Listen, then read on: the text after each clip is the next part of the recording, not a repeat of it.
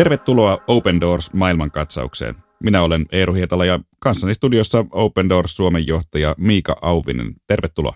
Kiitos. Tänään aiheenamme Vietnam, joka sijoittuu Open Doors-järjestön julkaiseman kristittyjen vainoa kuvaavan World Watch-listan sijalle 21. Vietnam ei ole ollut kovin usein otsikoissa uskonnollisen syrjinnän ja vainon vuoksi, joten sijoitus voi monen mielestä tuntua ehkä yllättävän korkealta. Mika, miten Vietnam aiemmin on sijoittunut World Watch-listalla? Vietnam on pitkään ollut juuri tällä uskonnonvapautta mittaavalla World Watch-listalla aika korkealla osoituksena siitä, että siellä uskonnonvapaus ei toteudu kovin laajasti. Ja se johtuu yksinkertaisesti siitä, että Vietnam on kommunistivaltio.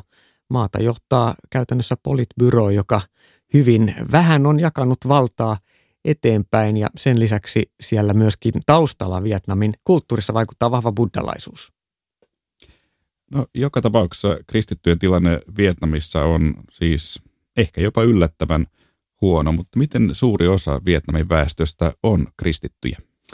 Vietnamin väestöstä vain noin kahdeksan miljoonaa maan 90 miljoonasta asukkaasta on kristittyjä. Arviot on hiukan vaihtelee riippuen mistä kysyy, koska valtaosa tai noin puolet väestöstä on arvioilta luokitellaan buddalaisiksi, mutta kyse on kuitenkin kommunistivaltiosta. Ja kristittyjen arvio, arviolta katolisten ja protestanttikristittyjen määrä on yhteensä noin 10 prosenttia – suuntaan ja toiseen. Mutta joka tapauksessa on selkeä vähemmistö ja vähemmistö, jota sorsitaan ja, ja syrjitään yhteiskunnassa hyvinkin avoimesti. Esimerkiksi katolisen kirkon pitkä olemassaolo maassa on mahdollista, mutta kirkon pitää hyvin tarkkaan varoa osallistumasta tai ottamasta kantaa mihinkään poliittisiin kysymyksiin. Protestantti kristityillä vastaavasti on vielä haasteellisemmat oltavat. No joka tapauksessa e, jopa kahdeksan miljoonaa kristittyä maasta löytyy. Miten pitkä historia kristillisillä kirkoilla Vietnamissa on? Katolisen kirkon historia ulottuu tuonne e, siirtomaavaltojen aikaan ja itse asiassa e, protestanttikirkkojen historia on aika tuore. 1900-luvun alusta vasta protestanttikirkot ovat eläneet Vietnamissa. Eli sikäli kristillisyys on tuossa maailmankolkassa kohtuullisen vielä uusi suuntaus. Mm, ja pääuskonto Vietnamissa on buddhalaisuus ja kuten tässä kävi ilmi valtiojärjestelmä kommunistinen. Ää, miten tämä buddhalaisuuden ja kommunismin yhdistelmä, jos näin voi sanoa, miten se vaikuttaa kristittyjen kokemaan vainoon? No käytännössä se vaikuttaa koko yhteiskunnassa. Eli kun Pohjois- ja Etelä-Vietnam yhdistyi USA ja Vietnamin sodan päättyessä 1975, niin käytännössä ää, maa tuli vähitellen kommunistihallinnon alaisuuteen. Kristillisyys näin ollen nähtiin ää, buddhalaisesta perinteestä Vietnamissa syvästi vaikuttavasta perinteestä käsin ensinnäkin länsimaisena vieraana uskontona, sen lisäksi kommunismin näkökulmasta vaarallisena länsimaisena ajatteluna ja sitten vielä tämän traagisen Vietnamin sodan ja siellä toimineen Yhdysvaltain joukkojen näkökulmasta tällaisena länsimaisena ja nimenomaan Yhdysvaltain eli tietynlaisen ehkä vihollisen uskontona. Kaikki nämä on vaikuttanut siihen, että, että kristittyihin kohdistuu paljon epäluuloja, heidät edelleen luokitellaan monesti ikään kuin valtion vihollisiksi. Kommunistihallinto saattaa kieltää kristityksi julkisesti tunnustautuvalta valtion eläkkeet, hän menettää opintotuen, menettää kaikki valtion avustukset, joita normaali kansalainen saa nauttia. Muun muassa eräs opiskelustipendin yliopistoon saanut kristitty menetti stipendinsä, kun kysyttiin uskontoa tässä, tässä hakemuksessa. Ja häntä neuvottiin jo, että laita siihen, että, että uskonnoton. Mutta tämä nuori lahjakas kristiopiskelija, jo, jolle stipendi oli käytännössä jo myönnetty, kuitenkin koki rehelliseksi ja oikeaksi kirjoittaa siihen kristitty. Ja kun hän näin teki, niin hän menetti koko ton itse asiassa jatko-opintomahdollisuuden ja sen stipendin. Eli kristityksi kääntyneet ovat selvästi toisen luokan kansalaisia Vietnamissa.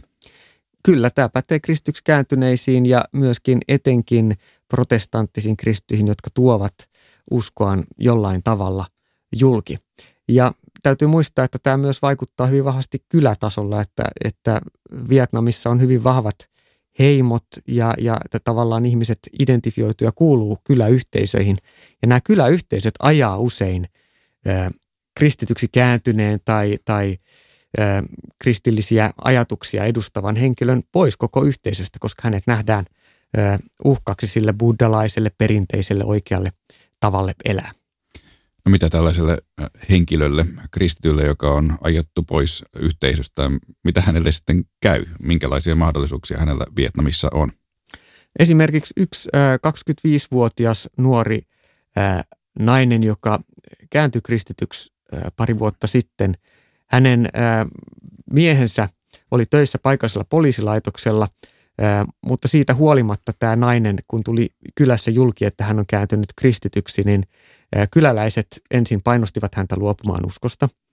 Kun tämä nainen ei, ei, ei enää suorittanut näitä säännöllisiä buddhalaisia uhreja, joita on tapana Vietnamissa kulttuurin nimissä ja kulttuuriuskonnon nimissä pitää yllä ja, ja toteuttaa, niin he kokivat tämän naisen niin kuin uhkaksi ja vaaraksi, että se vaarantaa konsensuksen, mutta myös mahdollisesti henkimaailman ja, ja tämän niin kuin sekoittaa. Eli tässä näkyy se kommunismin alla elävä, vahva buddhalainen ajattelu.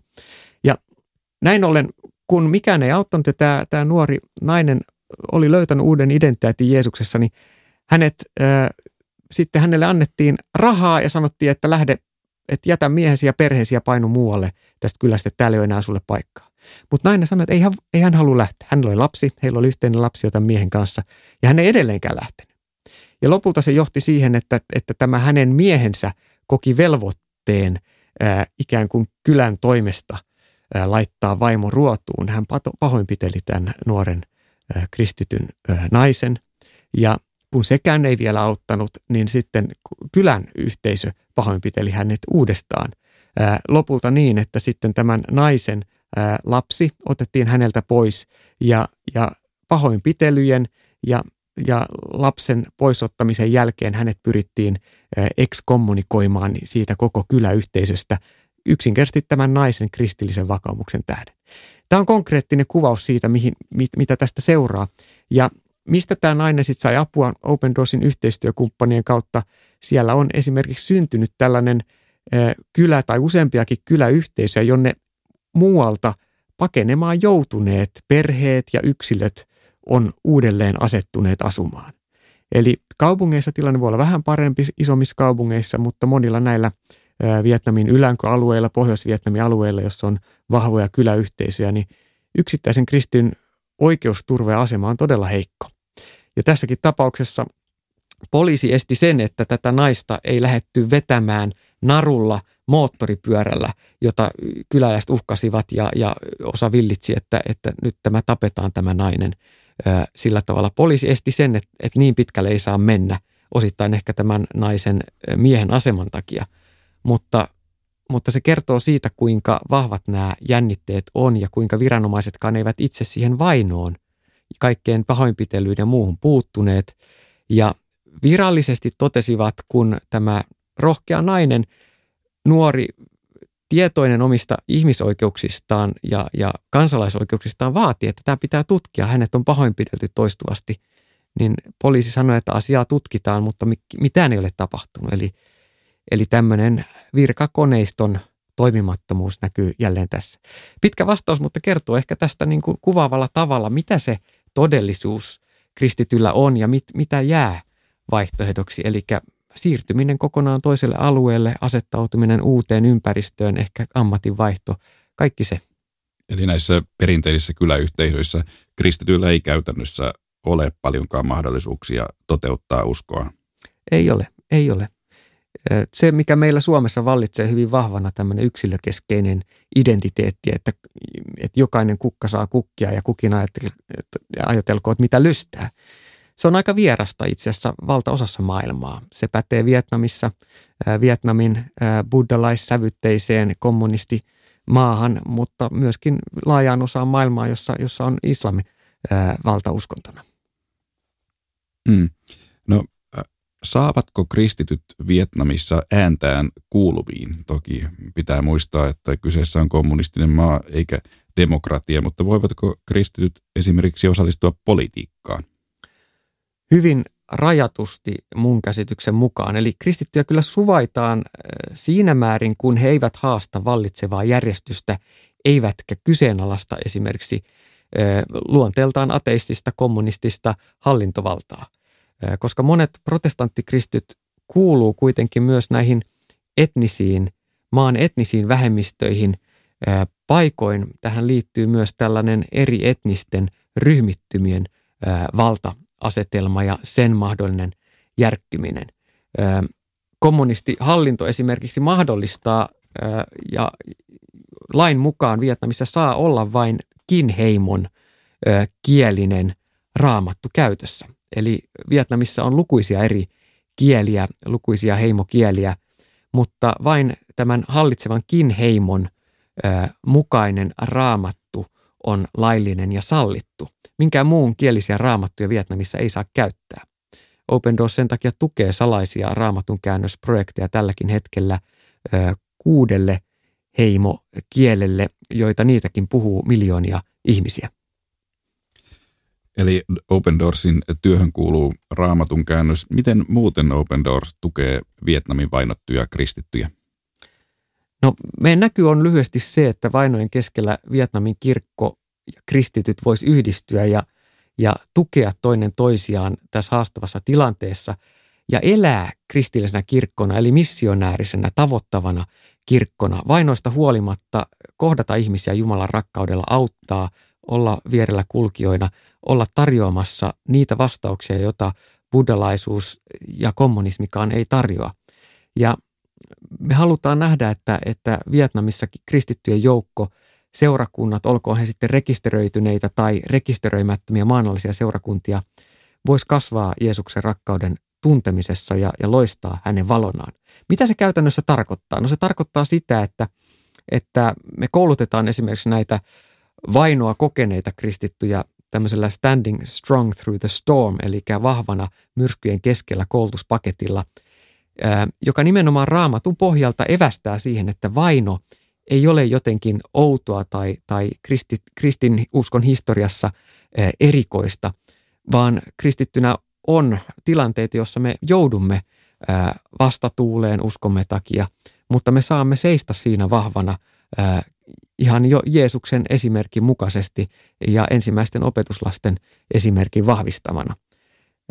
Samalla me sitten toimitetaan vuosittain tuhansia raamattuja eri puolille Vietnamia, koska niistä on suuri pula ja niitä rajoitetaan niiden saantia hyvin vahvasti. Lapsille on jaettu tuhansia raamattuja joka vuosi, jotta Vietnamin nuoret kristityt ja lapset voisivat kuulla evankeliumia ensimmäistä kertaa. Ja sitten myöskin muuta kristillistä kirjallisuutta tarjotaan. Eli työ on hyvin, hyvin laaja-alasta. No Mika, onko Vietnamin kristityillä toivoa? Kyllä mä näen, että myös Vietnamin kristityillä on toivoa. Raamattu koulutus yhtenä esimerkiksi tavoitti yli 2000 heimotaustasta kristittyä – viime vuonna rohkaisi heitä evankeliumilla ja yksi koulutuksen osallistunut totesi, että, että tämä valoi minuun edelleen uskoa pitäytyä Jeesukseen, joka antaa minulle tänäänkin tulevaisuuden ja toivon. Tämä kiteyttää sen työn merkityksen, mikä Open Doorsin työllä Vietnamissa on. Tämä oli Open Doors maailmankatsaus. Open Doors-järjestö tukee vainottuja kristittyjä ympäri maailmaa – ja muistuttaa siitä, että kristityt ovat maailman vainotuin yksittäinen kansanryhmä. Open Doors julkaisee joka vuosi World Watch-listan, joka kartoittaa kristittyjen vainoja ympäri maailmaa. Open Doors palvelee vainottuja kristittyjä yli 70 maassa. Lisätietoja saat osoitteesta opendoors.fi.